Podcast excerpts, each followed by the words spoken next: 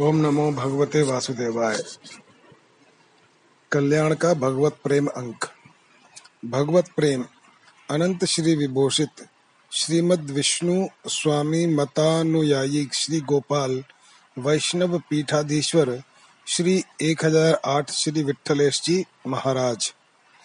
अखिल ब्रह्मांड नायक सकलाभीष्ट दायक वेद गोवी प्रसादु जन सुखदायक भक्त मनोरथ परिपूरक लीला नट गोपाल जी ने लोक के कल्याण के लिए क्रीड़ा भांड का विश्व का निर्माण किया है। उस विश्व में भूलोक, भुवरलोक, स्वरलोक, इन तीन लोकों की मर्यादा स्थापित की है। उसमें सप्त द्वीप वती पृथ्वी धन्य है। सात द्वीपों में जम्बू द्वीप श्रेष्ठ है। जम्बू द्वीप के नौ खंडों में भारत खंड श्रेष्ठ है। उसमें भी माथुर मंडल श्रेष्ठ है, क्योंकि मथुरापुरी में अवतार, अवतारी श्री कृष्ण चंद्र भगवान ने अवतार लेकर निरुपम प्रेममयी दिव्य लीलाएँ की हैं, जिनका श्रवण, कीर्तन और स्मरण करने से जीवों का उद्धार हो जाता है।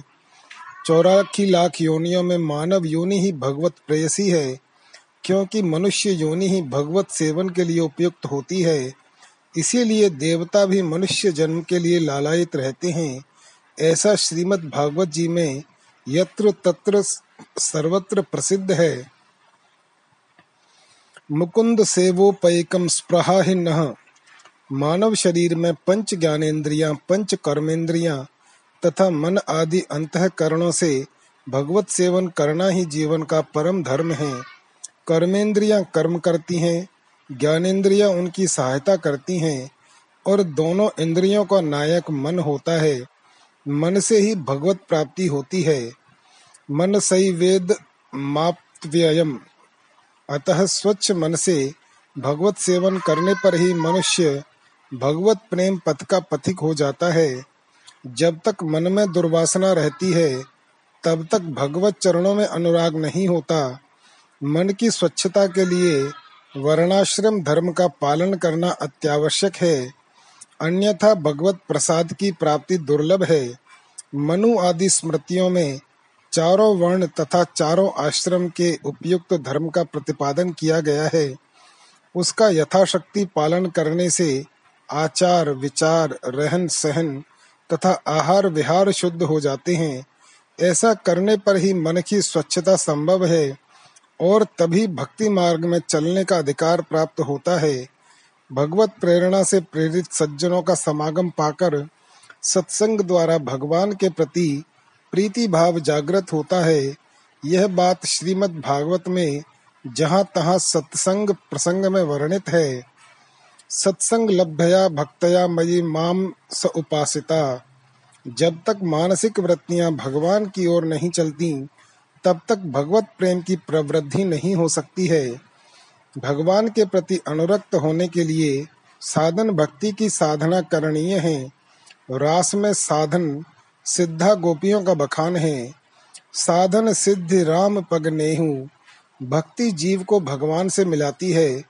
अतः भक्ति भक्त भगवंत, ये तीनों समन्वित रहने पर भगवत साक्षात्कार का अधिकार प्राप्त हो जाता है। भगवान प्रेम नगर में वास करते हैं और वह प्रेम नगर अपना हृदय ही है, उसमें अष्टदल कमल की मंजरी में, वासना रहित सुवासित स्थल में मन से ही भगवत दर्शन होते हैं। उनके दर्शनार्थ जाने के लिए नवधा भक्ति रूपी गाड़ी प्रेम ही है। उस गंत्री का फाटक विश्वास है, उसका टिकट साधु संतों का उपदेश पालन करना है। उन गंत्रियों के चालक दल निम्नलिखित प्रकार से हैं। श्रवण भक्ति के राजा परीक्षित, कीर्तन के सुखदेव जी, स्मरण के प्रहलाद जी, पाद सेवन की लक्ष्मी जी, पूजन भक्ति के प्रथु महाराज, स्तुति वंदन के अक्रूर जी, दास्य भाग के कपीश्वर हनुमान जी, सख्य के अर्जुन जी, एवं आत्मनिवेदन के राजा बलि। ये सभी प्रेमी विविध प्रेम गंत्रियों के माध्यम से श्री कृष्ण के चरणारविंद के निकट पहुँच गए। उपर्युक्त नवदा भक्ति रूप प्रेम गाड़ियों में हरि नामामृत माला के सिवा और कुछ सामान ले जाना नहीं पड़ता और नहीं किसी प्रपंची साथी को वह साथ ले जाया जा सकता है, क्योंकि प्रपंची व्यक्ति सांसारिक कथा कलापों से प्रेम गाड़ी को भ्रष्ट कर देता है। वैराग्य ही उस प्रेम गाड़ी का सफ़ाई कर्मचारी होता है, जो विषय रूप कूड़ा झाड़कर साफ़ कर देता है, तथा ज्ञान रूपी प्रकाश में बत्तियाँ उसमें सर्वदा प्रकाश करती हुई, अज्ञान रूपी अंधकार को नष्ट करती रहती हैं। इसी कारण वह प्रेम गाड़ी निर्विघ्न रूप से प्रेम नगर में पहुँच जाती है। उस गाड़ी को आगे बढ़ने में इंद्रियाँ संकेतक का कार्य करती हैं। उन सिग्नलों की जंजीर मन है, वह प्राण से आबद्ध है।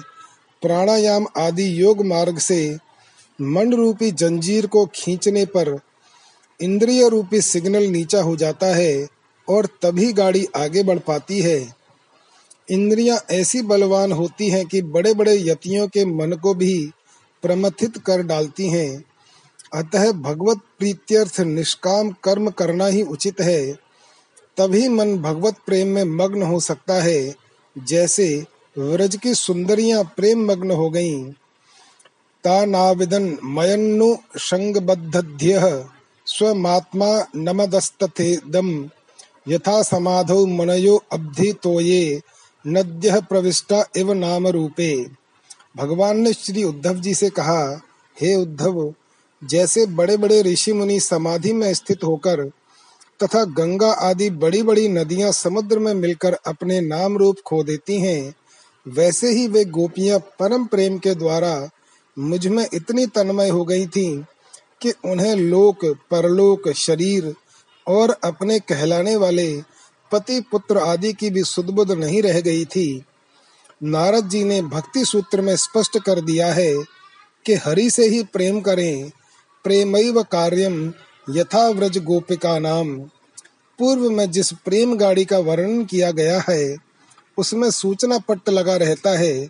उस सूचना पट्ट में बताए हुए नियमों का पालन करना अनिवार्य होता है। नियम विरुद्ध कार्य करने पर उस गाड़ी से निष्कातिश हो जाना पड़ता है। वह नियमावली इस प्रकार है। धर्मम भजस्व सततम, त्यज लोक धर्मान सेवस्व।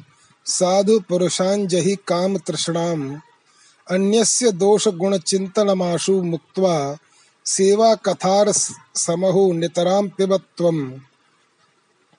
अर्थात, स्वधर्म का पालन करो। भगवत भजन ही सबसे बड़ा धर्म है। अन्य सभी लौकिक धर्मों का आश्रय छोड़ दो। साधु जनों की सेवा करो। कामना का त्याग करो। दूसरे की बुराई बढ़ाई छोड़कर निरंतर भगवत सेवा और भगवान की कथाओं में प्रेम रस का आस्वादन करो। इनके पालन से भगवान शीघ्र प्रसन्न हो जाते हैं और प्रेम नगर की सहज प्राप्ति भी हो जाती है। श्रद्धा, भक्ति, दया, संतोष तथा वैराग्य के द्वारा भगवत प्रेम के प्रवाह से श्री हरि संतुष्ट होते हैं। जिनके ऊपर भगवत कृपा हो जाती है, उनके लिए अहलौकिक पारलौकिक कोई भी विषय दुर्लभ नहीं रहता है। किंतु अनन्य प्रेमी भक्तजन प्रभु के दिए हुए पारितोषिक स्वीकार नहीं करते हैं, बल्कि वे प्रेम से प्रभु चरणों का सेवन करके अपने को पूर्ण कृतार्थ मानते हैं। तथापि तत्परा राजन न वांछति किंचन।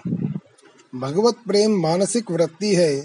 मन संयुक्त सर्वेंद्रियों से और अनन्य बुद्धि से भगवत रस का आस्वादन करना ही प्रेम में मग्न होना है। विशुद्ध प्रेम से ही भगवत दर्शन होते हैं। मन अति सूक्ष्म वस्तु है। वह सूक्ष्म बुद्धि द्वारा भगवान के स्वरूप में संलग्न होने पर तदाकारता को प्राप्त हो जाता है। कपिल देव जी ने माता देवहूति के प्रति निर्गुण प्रेम रूपा भगवत भक्ति का लक्षण इस प्रकार से कहा है। मनोगतिरविच्छिन्ना यथा गंगाम भसो अम्बुधौ। विलक्षणम भक्ति योगस्य निर्गुणस्य ह्युदाहृतम इस लक्षण से स्वाभाविक ही मन की सात्विकी वृत्ति निष्कारण श्री कृष्ण में लगी हो तो वह प्रेमा भक्ति कहलाती है। उस प्रेम रस में सरो सराबोर होने पर प्रेमाश्रु की छलकन, वाणी की गद्दता चित्त का पिघल जाना लज्जा विहीनता ऊँचे स्वर से भगवान की लीला के गुणों का गायन, विरहावस्थापन्न होकर रोदन, संयोग होने पर हास्य आदि चिन्ह प्रकट हो जाते हैं। इस अवस्था में देह गेह की सुध नहीं रहती, तथा सभी कर्म धर्म बिछुड़ जाते हैं। इसमें प्रत्यवाय नहीं बनता, अतः प्रायश्चित की कोई आवश्यकता भी नहीं रहती। जो लोग भक्ति के आभास में कार्य का परित्याग करते हैं, उन पर विधि निषेधात्मक नियम लागू होता है। अतः निषिद्ध कर्म का परित्याग करने, विहित निष्काम कर्म करने तथा काम में कर्मों का परित्याग करने से स्वर्ग नरक में नहीं जाना पड़ता है। भगवत प्रीत्यर्थ, समर्पण बुद्धि से स्वकर्म करने से अंतकरण शुद्ध होता है और तभी भगवत प्रेम पाने की योग्यता होती है। वासना वासित मन भगवान के प्रति नहीं लगता है। श्रुतियों में इंद्रियों तथा मन को परांगमुख बताया गया है। इसलिए ये अपने अपने विषयों के प्रति दौड़ते हैं। इन दुर्दम्य इंद्रियादि को शम दम आदि साधनों से स्वाधीन करके भगवान की ओर मोड़ना ही अपना परम कर्तव्य है, क्योंकि वे स्वतः नहीं मुड़ सकती हैं। मन जल के समान नीचे ही चलता है। उसे नाम मंत्र रूपी यंत्र से अभ्यास द्वारा ऊर्ध्वगामी बनाने पर ही भगवत प्राप्ति होती है। अतएव जब तक अनन्य अव्यभिचारिणी भक्ति न प्राप्त हो, तब तक हम प्रभु को वश में नहीं कर सकते हैं। प्रभु को तो प्रेम की डोरी से ही बांधकर अपने हृदय रूपी भवन में बंद किया जा सकता है। इस कार्य में भाव की आवश्यकता है। भावानुसार भगवान में प्रेम सिद्ध होने पर वे हरि भक्तों से मिलते हैं तथा सकाम निष्काम भाव के अनुसार फल देते हैं। वे कल्प द्रुम के समान हैं, किंतु कुछ न मांगने पर अपने को प्रेमी भक्त के अधीन मानते हैं, जैसा कि राजा अम्बरीश के प्रति दुर्वासा के क्रूर कर्म से रुष्ट होकर उनकी मांग उन्होंने ठुकरा दी थी और अपने को भक्त के पराधीन बताया था। अहम भक्त पराधीन सभी कार्य मन की एकाग्रता से ही सफल होते हैं। इसलिए मन को निश्चल कर भगवत स्वरूप में प्रतिष्ठित करके, ध्यान में मग्न होकर प्रेम से नाम सुमिरन करे तो कभी न कभी भगवत कृपा से अवश्य भगवत साक्षात्कार हो सकता है। उपासना का यही स्वरूप भगवान ने गीता के दसवें अध्याय के आठ से दसवें श्लोक में कहा है, तथा भावना के उत्थान के लिए साधन बताए हैं। इनमें भगवान के निकट पहुँचने का सरल उपाय समझाया गया है। अहम सर्वस्य प्रभवो मत्तः सर्वं प्रवर्तते, इति मत्वा भजन्ते माँ बुधा भावसमन्विताः, मच्चित्ता मद्गत प्राणा बोधयन्तः परस्परं कथयन्तश्च माँ नित्यं तुष्यन्ति च रमन्ति च, तेषां सततयुक्तानां भजतां प्रीतिपूर्वकं ददामि बुद्धियोगं तं येन मामुपयान्ति ते। अर्थात, मैं ही सभी की सृष्टि और सबका पालन आदि करता हूँ। मैं ही प्रवर्तक हूँ। यह जानकर विवेकी लोग भगवत भाव से युक्त मेरा भजन करते हैं, तथा मुझमें ही जिनका चित्त लगा है, या मैं ही जिनके चित्त में बसा हूँ, जिनकी इंद्रियाँ मेरे प्रति लगी हैं, भक्त मंडली में परस्पर बोधन कराते हुए मेरे नाम लीला गुणों का व्याख्यान करते हुए जो संतुष्ट होते हैं, तथा मेरे स्वरूप में रमते हैं, ऐसे निरंतर सोत्साह प्रेम पूर्वक भजने वालों को मैं अंत काल में बुद्धि योग देता हूँ, जिससे वे मेरे निकट हो जाते हैं। अतः भगवान से इस प्रकार प्रार्थना करनी चाहिए कि हे प्रभु, अविवेकी जनों की जैसी अविच्छिन्न प्रीति विषय भोगों के सेवन में होती है वैसी ही मेरी प्रीति आपका स्मरण करते हुए मेरे हृदय से कभी दूर न हो, अर्थात मेरे हृदय देश में आपके प्रति अखंड प्रीति बनी रहे। या प्रीतिर विवेका नाम विषयस्व न पायनी, त्वा मनुस्मरत सा मे हृदयान नाम सर्पतु। दम तक यार निभाएँगे। भारतेंदु हरिश्चंद्र की ये कविता है, चाहे कुछ हो जाए उम्र भर तुझी को प्यारे चाहेंगे, सहेंगे सब कुछ मोहब्बत दम तक यार निभाएँगे। तेरी नज़र की तरह फिरेगी, कभी न मेरी यार नज़र। रुख फेरो मत मिलो देखने, को भी दूर से तरसा वो अब तो यो ही निभेगी, यो ही ज़िंदगी होगी बसर। इधर न देखो रकीबों के घर में प्यारे जाओ। लाख उठाओ, कौन उठे हैं, अब न छुटेगा तेरा दर। गाली दो कोसो, झड़की दो खफा हो, घर से निकलवाओ। जो गुजरेंगी सहेंगे, करेंगे यो ही यार गुजर। कत्ल करो या नीम बिस्मिल कर प्यारे तड़पाओ। करोगे जो जो जुल्म न, उनको दिलवर कभी उलाहेंगे। जितना करोगे जुल्म, हम उतना उल्टा तुम्हें सराहेंगे। सहेंगे सब कुछ, मोहब्बत दम तक यार निभाएँगे सहेंगे सब कुछ, मोहब्बत दम तक यार निभाएँगे भगवत प्रेम का स्वरूप और महत्व, श्रद्धेय स्वामी श्री राम सुखदास जी महाराज। जीव मात्र भगवान का अंश है। गीता में भगवान कहते हैं ममई वांशो जीवलोके जीव भूत सनातन। भगवान का अंश होने के कारण जीव में भगवान के प्रति एक स्वतः सिद्ध आकर्षण है। वह आकर्षण भगवान की तरफ़ होने से प्रेम और नाशवान पदार्थों तथा व्यक्तियों के प्रति होने से राग, यानी काम, आसक्ति अथवा मोह हो जाता है। राग तो जन्म मरण में के चक्कर में पड़े हुए संपूर्ण जीवों में रहता है, पर प्रेम केवल भगवान तथा उनके अनन्य भक्तों को, भक्तों में ही रहता है। राग में सुख लेने का भाव रहता है, प्रेम में सुख देने का भाव रहता है। राग में लेना ही लेना होता है, प्रेम में देना ही देना होता है। राग में जड़ता की मुख्यता होती है प्रेम में चिन्मयता की मुख्यता होती है, राग में पराधीनता होती है, प्रेम में स्वाधीनता होती है। राग परिणाम में दुख देता है, प्रेम अनंत आनंद देता है। राग नरकों की तरफ़ ले जाता है, प्रेम भगवान की तरफ़ ले जाता है।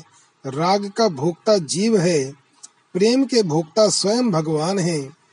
भगवान में भी प्रेम की भूख रहती है, इसलिए उपनिषद में आता है कि भगवान का अकेले में मन नहीं लगा तो उन्होंने संकल्प किया कि मैं एक ही अनेक रूपों में हो जाऊँ। इस संकल्प से सृष्टि की रचना हुई। एकाकी न रमते, सो अकामयत बहुश्याम प्रजा ये येति, तदैक्षत बहुश्याम प्रजा ये येति। इससे सिद्ध होता है कि भगवान ने मनुष्य को अपने लिए, अर्थात प्रेम के लिए ही बनाया है। भगवान ने मनुष्य की रचना न तो अपने सुख भोग के लिए की है और न उस पर शासन करने के लिए की है, प्रत्युत इसलिए की है कि वह मेरे से प्रेम करे और मैं उससे प्रेम करूँ। तात्पर्य है कि भगवान ने मनुष्य को अपना दास नहीं बनाया है, प्रत्युत अपने समान यानी सखा बनाया है, उपनिषद में आया है। द्वा सुपर्णा सयुजा सखाया समानम वृक्षम परेशस्व जाते। इसलिए संपूर्ण योनियों में एक मनुष्य ही ऐसा है जो भगवान से प्रेम कर सकता है, उनको अपना मान सकता है। जैसे पुत्र मूढ़तावश अलग हो जाए तो माता पिता चाहते हैं कि वह हमारे पास लौट आए। ऐसे ही भगवान चाहते हैं कि संसार में फंसा हुआ जीव मेरी तरफ़ आ जाए। भगवान के इस प्रेम की भूख की पूर्ति मनुष्य के सिवाय और कोई नहीं कर सकता। देवता लोग भोगों में लगे हुए हैं। नारक के ये जीव दुख पा रहे हैं और चौरासी लाख योनियों के जीव मूढ़ता में पड़े हुए हैं। एक मनुष्य ही ऐसा है जो अपनी मूढ़ता मिटाकर यह मान सकता है कि मैं संसार का नहीं हूँ। संसार मेरा नहीं है और मैं भगवान का हूँ। भगवान मेरे हैं। मनुष्य तो संसार में राग करके भगवान से विमुख हो जाता है, पर भगवान कभी मनुष्य से विमुख नहीं होते। भगवान का मनुष्य के प्रति प्रेम ज्यो का त्यों बना रहता है। सब मम प्रिय सम, मम उपजाए।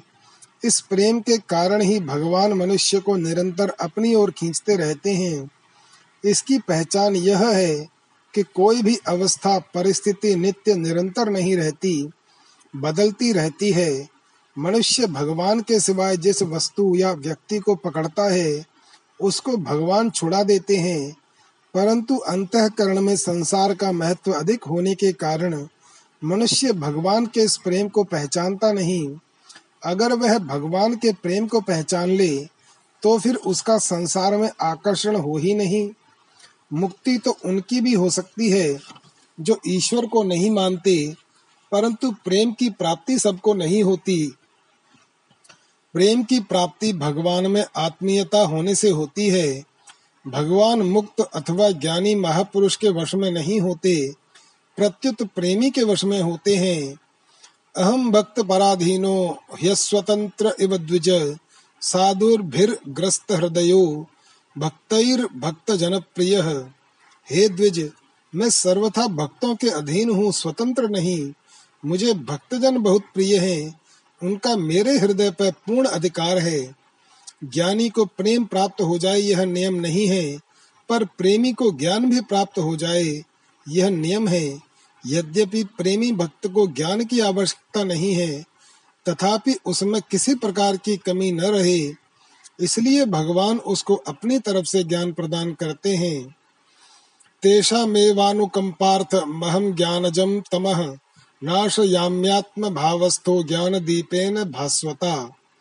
उन भक्तों पर कृपा करने के लिए ही उनके स्वरूप में रहने वाला मैं उनके अज्ञान जन्य अंधकार को दैदीप्यमान ज्ञान रूप दीपक के द्वारा नष्ट कर देता हूँ। प्रेम ज्ञान से भी विलक्षण है। ज्ञान में उदासीनता है। प्रेम में मिठास है। जैसे किसी वस्तु का ज्ञान होने पर केवल अज्ञान मिटता है। मिलता कुछ नहीं। परंतु वस्तु मेरी है। इस तरह वस्तु में ममता होने से एक रस मिलता है। तात्पर्य यह हुआ कि वस्तु के आकर्षण में जो आनंद है, वह वस्तु के ज्ञान में नहीं है। इसलिए ज्ञान में तो अखंड आनंद है, पर प्रेम में अनंत आनंद है। मोक्ष की प्राप्ति होने पर मुमुक्षा अथवा जिज्ञासा तो नहीं रहती, पर प्रेम पिपासा रह जाती है। भोगेच्छा का अंत होता है। मुमुक्षा अथवा जिज्ञासा की पूर्ति होती है, पर प्रेम पिपासा का न अंत होता है और न पूर्ति होती है। प्रत्युत, वह प्रतिक्षण बढ़ती रहती है। जैसे धनी आदमी को सदा धन की कमी ही दिखती है, जिम प्रतिलाभ लोभ अधिकाई, ऐसे ही प्रेमी भक्त को सदा प्रेम की कमी ही दिखती है। यदि अपने में प्रेम की कमी न दिखे तो प्रेम प्रतिक्षण वर्धमान कैसे होगा? अपने में प्रेम की कमी मानना ही नित्य विरह है। नित्य विरह और नित्य मिलन दोनों ही नित्य है। इसलिए न तो प्रियतम से मिलन की लालसा पूरी होती है और न प्रियतम से वियोग ही होता है। अर बरात मिलबे को दिन मिलई रहत मनु कबहू मिलेना। भगवत रसिक रसिक की बातें रसिक बिना को समझ सके ना। ज्ञान में तो तृप्ति हो जाती है। आत्म तृप्त मानव, पर प्रेम में तृप्ति होती ही नहीं। राम चरित जे सुनत अगाही, रस विशेष जाना तिन नाही। जिनके श्रवण समुद्र समाना, कथा तुम्हारे सुबग सरिनाना भर ही निरंतर हो ही न पूरे, तिनके ही तुम कहूँ ग्रह रूरे। इसलिए मुक्त होने पर भी स्वयं में अनंत रस की भूख रहती है। भगवान श्री राम को देखकर जीवन मुक्त एवं तत्व ज्ञानी राजा जनक कहते हैं इन ही बिलोकत अति अनुरागा, बरबस ब्रह्म सुख ही मन त्यागा। ब्रह्म सुख में ज्ञान का अखंड रस है और अति अनुराग में प्रेम का अनंत रस है। प्रेम की जागृति के बिना स्वयं की भूख का अत्यंत अभाव नहीं होता। मुक्त होने से पहले जीव और परमात्मा में भेद होता है, मुक्त होने पर अभेद होता है और मुक्त होने के बाद जब प्रेम की जागृति होती है, तब जीव और परमात्मा में अभिन्नता होती है। मुक्त होने से पहले का भेद अहम के कारण बांधने वाला होता है, पर मुक्त होने के बाद अहम का नाश होने पर जो प्रेमी और प्रेमास्पद का भेद होता है वह अनंत आनंद देने वाला होता है। द्वैतम मोहाय बोधात प्राग जाते बोधे मनीषया भक्त्यर्थम कल्पितम द्वैतम द्वैतादपि सुंदरम बोध के पहले का द्वैत तो मोह में डाल सकता है, पर बोध होने के बाद भक्ति के लिए कल्पित, अर्थात स्वीकृत द्वैत, अद्वैत से भी अधिक सुंदर होता है। भक्ति योग में तो सीधे ही प्रेम की प्राप्ति हो जाती है। पर ज्ञान योग में मुक्ति के बाद प्रेम की प्राप्ति होती है। मद भक्तिम लभते पराम। ज्ञान योग के जिस साधक में भक्ति के संस्कार होते हैं, जो मुक्ति को ही सर्वोपरि नहीं मानता, ऐसे साधक को मुक्ति प्राप्त होने के बाद भी संतोष नहीं होता। अतः भगवान अपनी अहेतु की कृपा से उसके मुक्ति के अखंड रस को फीका कर देते हैं। और अपने प्रेम के अनंत रस की प्राप्ति करा देते हैं। परंतु जिस साधक में भक्ति के संस्कार नहीं होते, और जो मुक्ति को ही सर्वोपरि मानकर भक्ति का अनादर, तिरस्कार, खंडन करता है, वह सदा मुक्त ही रहता है। उसको प्रेम की प्राप्ति नहीं होती। जिस साधन में अपने उद्योग की मुख्यता होती है, वह लौकिक होता है, और जिस साधन में भगवान के आश्रय की मुख्यता होती है, वह अलौकिक होता है। भगवान ने कर्म योग और ज्ञान योग दोनों को लौकिक निष्ठा बताया है।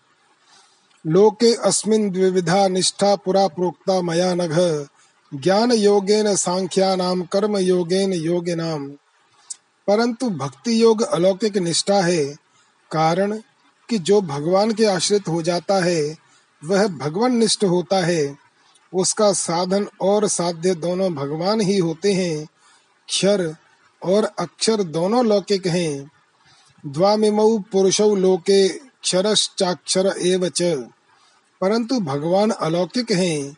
उत्तम पुरुषस्त्वन्यः परमात्मेत्युदाहृतः कर्मयोग क्षर यानी जगत को लेकर और ज्ञान योग अक्षर यानी जीव को लेकर चलता है। परंतु भक्ति योग भगवान को लेकर चलता है।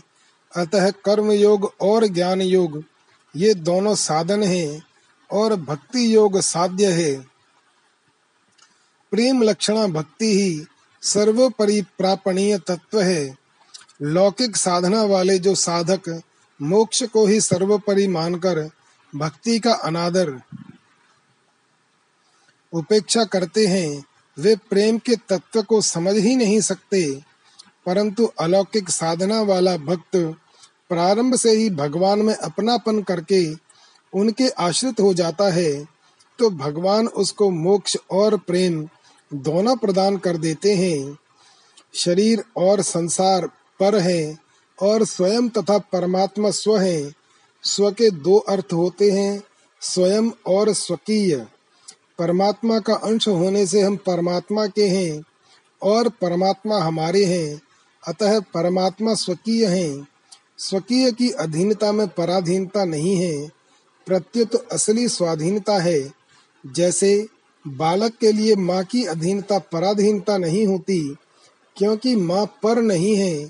प्रत्युत अपनी होने से स्वकीय है। इसलिए माँ की अधीनता में बालक का विशेष हेतु होता है। और अपने पर कोई जिम्मेवारी न होने से बालक निर्भय और निश्चिंत रहता है। मुक्ति प्राप्त होने पर मुक्त महापुरुष में अहम की एक सूक्ष्म गंध रहती है। अहम की यह गंध मुक्ति में बाधक नहीं होती।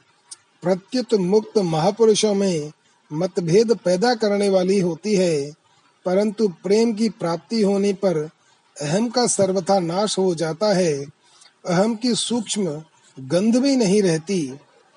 प्रेम भगत जल बिनु रघुराई, अभि अंतर मल कबहु न जाई। ज्ञान योग और कर्म योग दोनों का परिणाम एक ही होता है।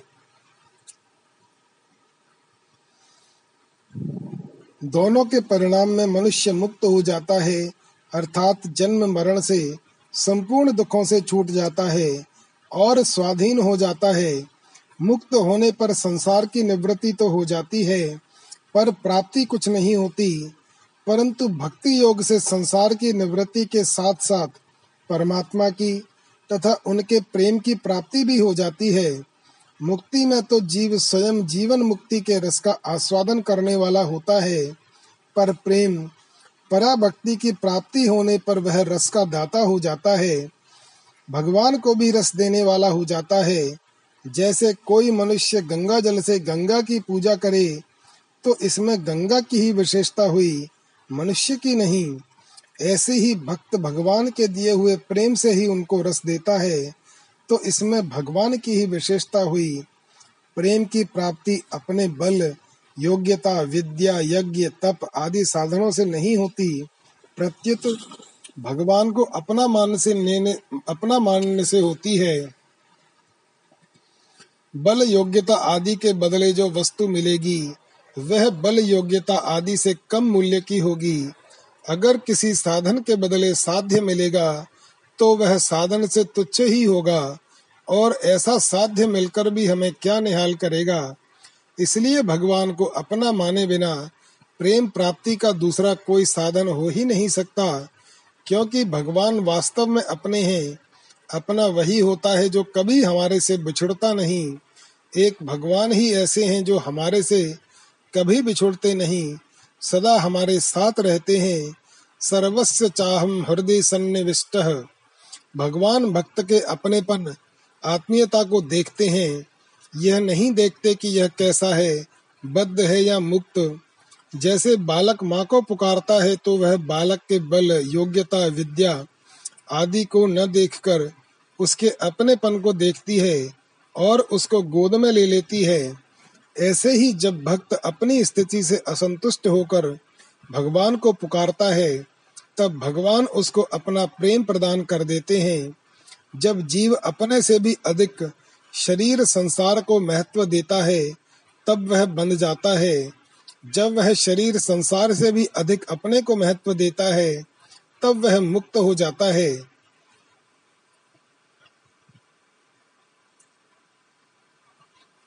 जब वह अपने से भी अधिक भगवान को महत्व देता है तब वह भक्त यानी प्रेमी हो जाता है। प्रेम की प्राप्ति होने पर भग, भक्त और भगवान कभी दो हो जाते हैं कभी एक हो जाते हैं। जब भक्त अपनी तरफ़ देखता है तब मैं भगवान का हूँ भगवान मेरे हैं। ऐसा अनुभव होने से भक्त और भगवान दो हो जाते हैं। जब भक्त भगवान की तरफ़ देखता है तब एक भगवान के सिवाय कुछ नहीं ऐसा अनुभव होने से भक्त और भगवान एक हो जाते हैं। इस प्रकार अद्वैत और द्वैत दोनों होने से प्रेम प्रतिक्षण वर्धमान होता है, अर्थात उसमें उत्तरोत्तर वृद्धि होती रहती है, कभी पूर्णता नहीं आती। भगवत प्रेम अर्थात भक्ति। महामहिम आचार्य श्री विष्णुकांत शास्त्री जी। भक्ति अर्थात भगवान के प्रति परा अनुरक्ति, भगवत प्रेम की भावना अत्यंत प्राचीन काल से मानव मन को आप्लावित करती रही है। जिस दिन मानव मन ने इस संसार की नियामक शक्ति या शक्तियों से भय करने के स्थान पर प्रेम करना सीखा, उसी दिन उसमें भक्ति भाव का बीजारोपण हुआ। जो निरंतर फलता फूलता गया, क्रमशः उसने अनुभव किया कि अलग अलग प्रतीत होने वाली प्राकृतिक शक्तियाँ वस्तुतः एक ही महाशक्ति या महासत्ता के विविध रूप हैं। वैदिक ऋषि ने उदार घोषणा की एकम सद विप्रा बहुता वदंती सत्ता तो एक ही है, किंतु विद्वान उसकी भिन्न भिन्न क्षमताओं के कारण उसे अग्नि, इंद्र, यम मातरिश्वा आदि अनेकानेक नामों से पुकारते हैं। एक और वैदिक ऋषियों ने उस सत्ता को ईश, कवि, परिभू, स्वयंभू आदि कहकर उसके महत्व के प्रति श्रद्धा व्यक्त की। दूसरी ओर उसे माता, पिता, सखा पुकार कर उससे अपना प्रेम में संबंध भी जोड़ा। भक्ति के मूल में श्रद्धा और प्रेम का युगपत अस्तित्व ही है। उस परम तत्व को सत, चित, आनंद स्वरूप मानकर, कर्म को सत से, ज्ञान को चित्त से और भक्ति को आनंद से जोड़ना भी सहज ही संभव हुआ। कालांतर में भक्ति साधकों ने अपनी अपनी रुचि और प्रीति के अनुरूप अपने अपने इष्ट देव चुने। इष्ट देवों की बहुलता की ओट में जो सत्य प्रायः अनदेखा रह जाता है, वह यह है कि नाम, रूप, लीला, धाम की विविधता के बावजूद, सभी इष्ट देवों में तात्विक एकता अंतर्निहित है। सभी सच्चिदानंद स्वरूप और सृष्टि, स्थिति एवं संसार के हेतु माने जाते हैं। इसी सच्चाई के कारण कहा जाता है कि सभी देवताओं के प्रति नमस्कार केशव रूप परमात्मा तक पहुँचता है। अतः भारतीय भक्ति साधना सभी देवी देवताओं के प्रति समादर रखते हुए अपने इष्ट देव के प्रति अनन्यता का भाव पोषित करती है, संघर्ष का नहीं, अपितु समन्वय का पथ प्रशस्त करती है। भक्त शब्द के अर्थ, भजन, भाग और भंजन, ये तीनों होते हैं। प्रस्तुत संदर्भ में पहला अर्थ ही मुख्य है। किंतु आचार्यों ने अन्य दोनों अर्थों की उससे संगति बैठाते हुए कहा कि संसार के राग द्वेष, माया मोह को भंग कर, अपने को प्रभु के भाग मानकर, भक्त भगवान का प्रेम पूर्वक भजन अर्थात रसास्वादन करता रहता है। भक्ति को ईश्वर के प्रति परा अनुरक्ति कहने का अर्थ है, पहले गुरु, संतों या शास्त्रों के द्वारा अपनी क्षमता के अनुरूप प्रभु का बोध होने के उपरांत उनके प्रति प्रेम उत्पन्न होना। प्रेम परिचय से पनपता है, अपरिचय से नहीं। इसीलिए महात्म ज्ञान पूर्वक सुदृढ़ स्नेह को भक्ति कहा जाता है। प्रेम तो प्रभु के प्रति भी हो सकता है, और जगत के किसी व्यक्ति, पदार्थ या क्षेत्र के प्रति भी। अतः लौकिक प्रेम भी भक्ति का बाह्य रूप ही ठहरा, किंतु उसका वास्तविक स्वरूप अमरत्व अमृतत्व है। जो प्रेम अमृत शाश्वत के प्रति होता है और अमृत तत्व प्रदान करता है, उसे ही भक्ति कहा जा सकता है। नश्वर के प्रति प्रेम को भक्ति नहीं माना जा सकता। इस अंतर को दर्शाने के लिए ही भगवत प्रेम को प्रेमा पुकारा गया है और उसे ही परम पुरुषार्थ घोषित किया गया है। प्रेमा पुमर्थो महान। भगवान के प्रति सच्चा प्रेम अहतुक होना चाहिए। उसका लक्ष्य प्रगाढ़तम भगवत प्रेम ही हो सकता है। धर्म, अर्थ, काम की तो बात ही नहीं उठती। मोक्ष तक उसके समक्ष तुच्छ है। इसीलिए तुलसीदास जी ने कहा है, साधन सिद्ध राम पग हूँ इससे भक्ति के दो रूप उभरते हैं, साधन भक्ति और साध्य भक्ति। भक्ति की करण व्युत्पत्ति से साधन भक्ति का अर्थ संकेतित होता है। भज्यते, सेव्यते भगवदाकार मंत करणम क्रियते अनया। अर्थात, जिसके द्वारा भजा जाता है, सेवा की जाती है, अंतकरण को भगवदाकार बनाया जाता है, वह साधन भक्ति है। इसी को गौणी भक्ति वैधि भक्ति, नवदा भक्ति आदि भी कहते हैं। भक्ति की भाव व्युत्पत्ति से फल रूपा भक्ति का अर्थ प्राप्त होता है। भजन मंत करणस्य भगवदाकारता रूपम भक्ति रीति अर्थात भजन अंतकरण की भगवदाकार रूपी भक्ति ही साध्य या फल रूपा भक्ति है। इसी को परा भक्ति सिद्धा भक्ति रागात्मिका भक्ति आदि भी कहते हैं। साधन काल में भक्ति मन की एक वृत्ति मात्र है, जो सदा नहीं रहती। अन्य वृत्तियों के प्रबल होने से दब जाती है। किंतु साध्य रूप में भक्ति पूरे अंतकरण का रूपांतरण ही कर देती है। भक्त को भवदीय, बल्कि भगवान से अभिन्न ही बना देती है। तभी भक्ति भक्त भगवंत गुरु चतुर नाम बप एक की प्रतिज्ञा सिद्ध हो सकती है। पराभक्ति जीव की मनोवृत्ति मात्र न होकर भगवान की अंतर अंगा आह्लादिनी शक्ति का प्रतिफलन है, जो जीव को भगवान से एक कर देती है। इसलिए भगवान ने गीता में कहा है कि अनन्य भक्ति से ही मुझे तत्वतः जान और देखकर मुझमें प्रवेश किया जा सकता है। भक्त्या माम भी जानाति यावान्यश्चास्मि तत्वतः, ततो माम तत्वतो ज्ञात्वा विशते तदनंतरम भक्ति की महिमा इससे भी समझी जा सकती है कि यह न केवल कर्ता निरपेक्ष है, बल्कि क्रिया निरपेक्ष भी है। भक्ति को इससे कुछ फ़र्क नहीं पड़ता कि उसे करने वाला ब्राह्मण है या चांडाल, हिंदू है अथवा मुसलमान या ईसाई, भारतीय है या कि रूसी, जापानी या अमरीकी। इसी तरह वह किसी क्रिया विशेष से भी बंधी नहीं हुई है। जीव मात्र भक्ति कर सकते हैं, प्रत्येक क्रिया भक्ति का अंग बन सकती है। भक्ति केवल उद्देश्य सापेक्ष है, अर्थात भक्ति का लक्ष्य प्रभु प्राप्ति ही होना चाहिए। प्रभु से जोड़ने का आग्रह रखने वाला प्रत्येक व्यक्ति भक्त हो सकता है। ऐसी प्रत्येक क्रिया भक्ति का अंग हो सकती है, जो प्रभु के लिए की जाए, प्रभु को समर्पित हो। भक्ति का फल भक्तों की दृष्टि में भक्ति ही है। यदि उसका कोई और फल भी हो तो उसे भक्त नहीं चाहते। तुलसी राम स्नेह को जो फल सो जर जाऊँ, किंतु इसी निष्कामता का जादू है कि भगवान भक्त के अधीन हो जाते हैं। भगवान भक्त भक्तिमान और भक्ते है फलम ईश्वर वशीकार, जैसी दिव्य घोषणाएँ इसी सत्य का निरूपण करती हैं। इस महामहीयसी भक्ति को समझने की विनम्र चेष्टा ही हम कर सकते हैं। उसे पाना तो किसी के भी अपने बलबूते के बाहर की बात है। वह क्रिया साध्य नहीं है, कृपा साध्य है। प्रभु या उनके भक्त ही कृपा करके हमें भक्ति प्रदान कर सकते हैं। भगवत प्रेम और मोक्ष साधना। स्वामी श्री विज्ञानानंद सरस्वती जी महाराज। इस निखिल विश्व ब्रह्मांड के पीछे एक महान शाश्वत तत्व विद्यमान है।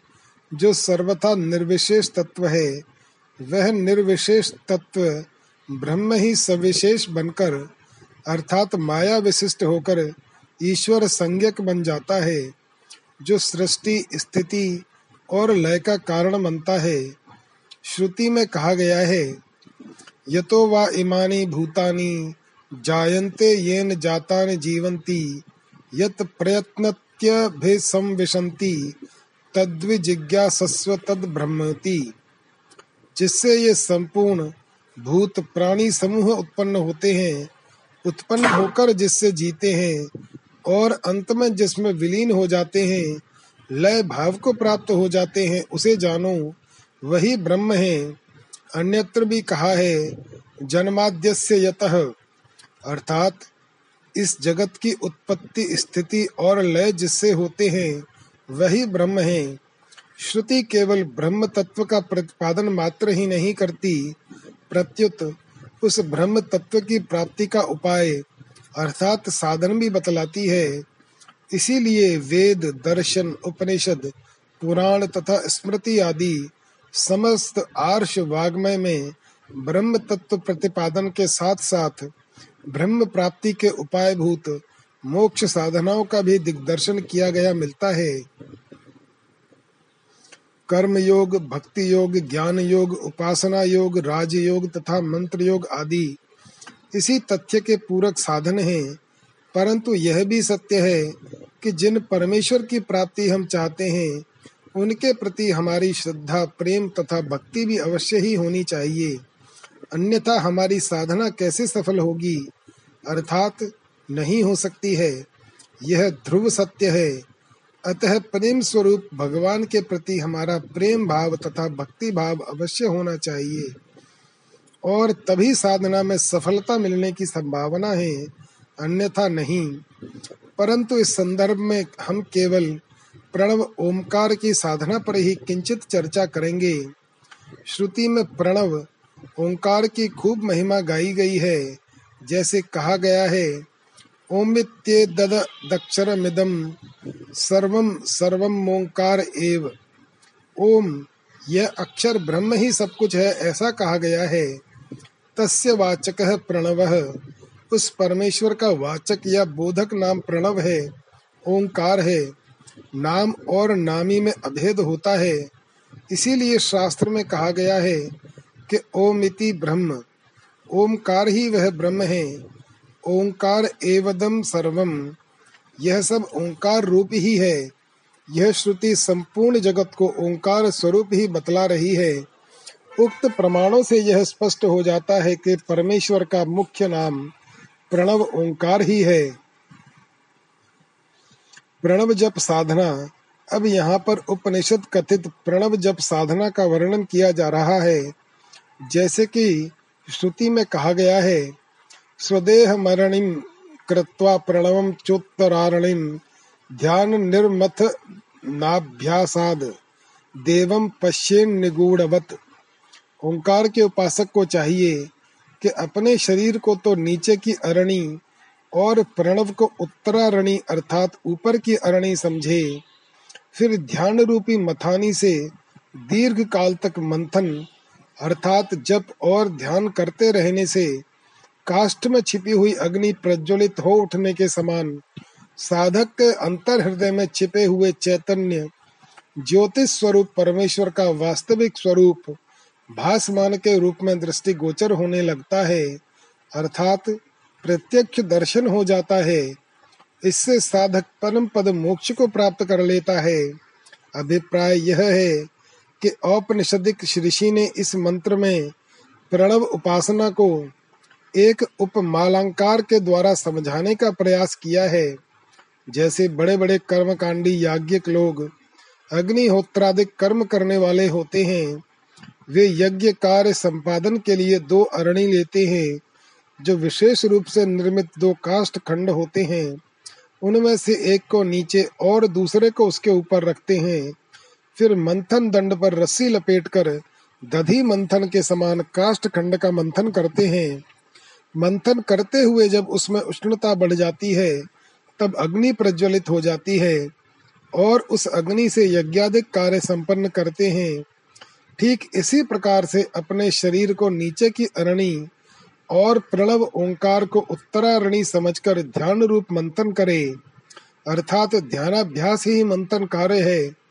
अतः उस प्रणव मंत्र का मानसिक जप और ध्यान का अभ्यास दीर्घ काल तक करते रहने से, समय आने पर जिस प्रकार काष्ठ के रगड़ से काष्ठ में छिपी हुई अग्नि प्रज्वलित हो जाती है, उसी प्रकार शरीर के भीतर छिपी हुई ईश्वरीय सत्ता, चैतन्य ज्योति, चंद्र भास्करवत भासमान होकर प्रत्यक्ष गोचर होने लगती है, और जिस साधक को वह अवस्था प्राप्त हो जाती है, उसका जीवन धन्य बन जाता है। अतः मुमुक्षु साधक को चाहिए कि प्रणव ओंकार का जप और जगन नियंता परमेश्वर के दिव्य ज्योतिषमान स्वरूप का ध्यान करता रहे, इससे शीघ्र ही ईश्वर दर्शन तथा मोक्ष प्राप्त हो जाता है। इसीलिए शास्त्र में भी कहा है यस्त्रु द्वादश सहस्रम नित्यम प्रणवम भ्यसेत। तस्य द्वादश भिर्मासैः पर ब्रह्म प्रकाशते। जो साधक एक वर्ष तक नित्य प्रति बारह हज़ार की संख्या में प्रणव ओंकार मंत्र का जप और ईश्वर स्वरूप का ध्यान करता है, उसे एक वर्ष में ही ब्रह्म दर्शन लाभ हो जाता है। परंतु यह लाभ उत्तम अधिकारी के लिए है। मध्यम तथा कनिष्ठ अधिकारी के लिए विलंब से भी हो सकता है। ब्रह्मत्व लाभ की साधना। यह प्रसंग काठक श्रुति का है। काठक श्रुति में धर्मजाज यम ने ऋषि कुमार नचिकेता को ब्रह्मानुभूति प्राप्त करने के लिए ब्रह्म विद्या का उपदेश करते हुए एक सुंदर रहस्यपूर्ण मोक्ष मार्ग का दिग्दर्शन कराया है, जो वस्तुतः सभी के लिए अनुकरणीय है। ध्यान साधना के द्वारा किस प्रकार उस मोक्ष मार्ग की साधना में सफलता प्राप्त की जा सकती है, उसके एक विशेष क्रमबद्ध उपाय भूत साधन को प्रस्तुत किया है। आगे इसी विषय पर किंचित चर्चा की जाती है। कठोपनिषद में कहा है इन्द्रियेभ्यः परा ह्यर्था अर्थेभ्यश्च परं मनः, मनसस्तु परा बुद्धिर बुद्धिरात्मा महान् परः, महतः परम व्यक्तम, अव्यक्तात् पुरुषः परः पुरुषान्न परम किंचित सा काष्ठा सा परा गतिः इंद्रियाँ दस हैं। दसों इंद्रियों की अपेक्षा उनके विषय श्रेष्ठ हैं। विषयों से मन श्रेष्ठ है, उत्कृष्ट है। मन से भी बुद्धि पर है, श्रेष्ठ है। बुद्धि से भी महतत्व श्रेष्ठ है, अर्थात उत्कृष्ट है। महतत्व से भी अव्यक्त, मूल प्रकृति या माया पर है, श्रेष्ठ है। अव्यक्त प्रकृति या माया से भी पुरुष पर है। पुरुष से पर और कुछ नहीं है। वही सूक्ष्म तत्व की पराकाष्ठा है, हद है। परा यानी उत्कृष्ट गति भी यही है। उक्त मंत्र में इंद्रिय तथा मन आदि को एक की अपेक्षा सूक्ष्म और पर बताया गया है। पर का अभिप्राय सूक्ष्म से सूक्ष्मतर है और श्रेष्ठ है। कारण यह है कि प्रतिलोम क्रम से साधना के द्वारा इन्हीं तत्वों को क्रमशः लांघते हुए अंत में उस ब्रह्म तत्व तक पहुँचना होता है। परंतु जिस ब्रह्म तक हमें पहुँचना है, वह ब्रह्म तो अव्यक्त और निराकार बताया गया है। ऐसी स्थिति में उसका दर्शन या साक्षात्कार कैसे संभव हो सकता है? इस विषय में श्रुति कहती है, एस सर्वेशु भूतेषु गूढ़ोत् गूढ़ोत्मा न प्रकाशते, दृश्यते त्वग्रया बुद्धया सूक्ष्मया सूक्ष्मदर्शिभिः। संपूर्ण भूतों में छिपा हुआ यह ब्रह्म तत्व प्रकाशमान नहीं होता। यह तो सूक्ष्मदर्शी पुरुषों द्वारा अपनी तीव्र और सूक्ष्म बुद्धि से ही देखा जाता है। गीता में इसी बात को इस रूप में कहा गया है नाहम प्रकाश सर्वस्य, योग माया समावृत। है अर्थात, योग माया से आवृत हुआ मैं, सबके प्रति प्रकाशित नहीं होता। इसलिए यमराज ने नचिकेता के समक्ष कई स्तरों से युक्त एक सुंदर और सुगम मोक्ष मार्ग को दर्शाया है। जो मुमुक्षु मात्र के लिए अनुकरणीय है, वे स्तर इस प्रकार हैं। इंद्रिय मंडल मनस तत्व बुद्धि तत्व महतत्व और अव्यक्त प्रकृति या माया का स्तर, ये पाँच स्तर हैं, परंतु साधन काल में पाँच नहीं अपितु सात स्तर बन जाते हैं। यथा दस इंद्रिय मंडल मनस्तत्व मंडल बुद्धि मंडल अहम मंडल चित्त मंडल महतत्व मंडल और अव्यक्त प्रकृति या माया का स्तर।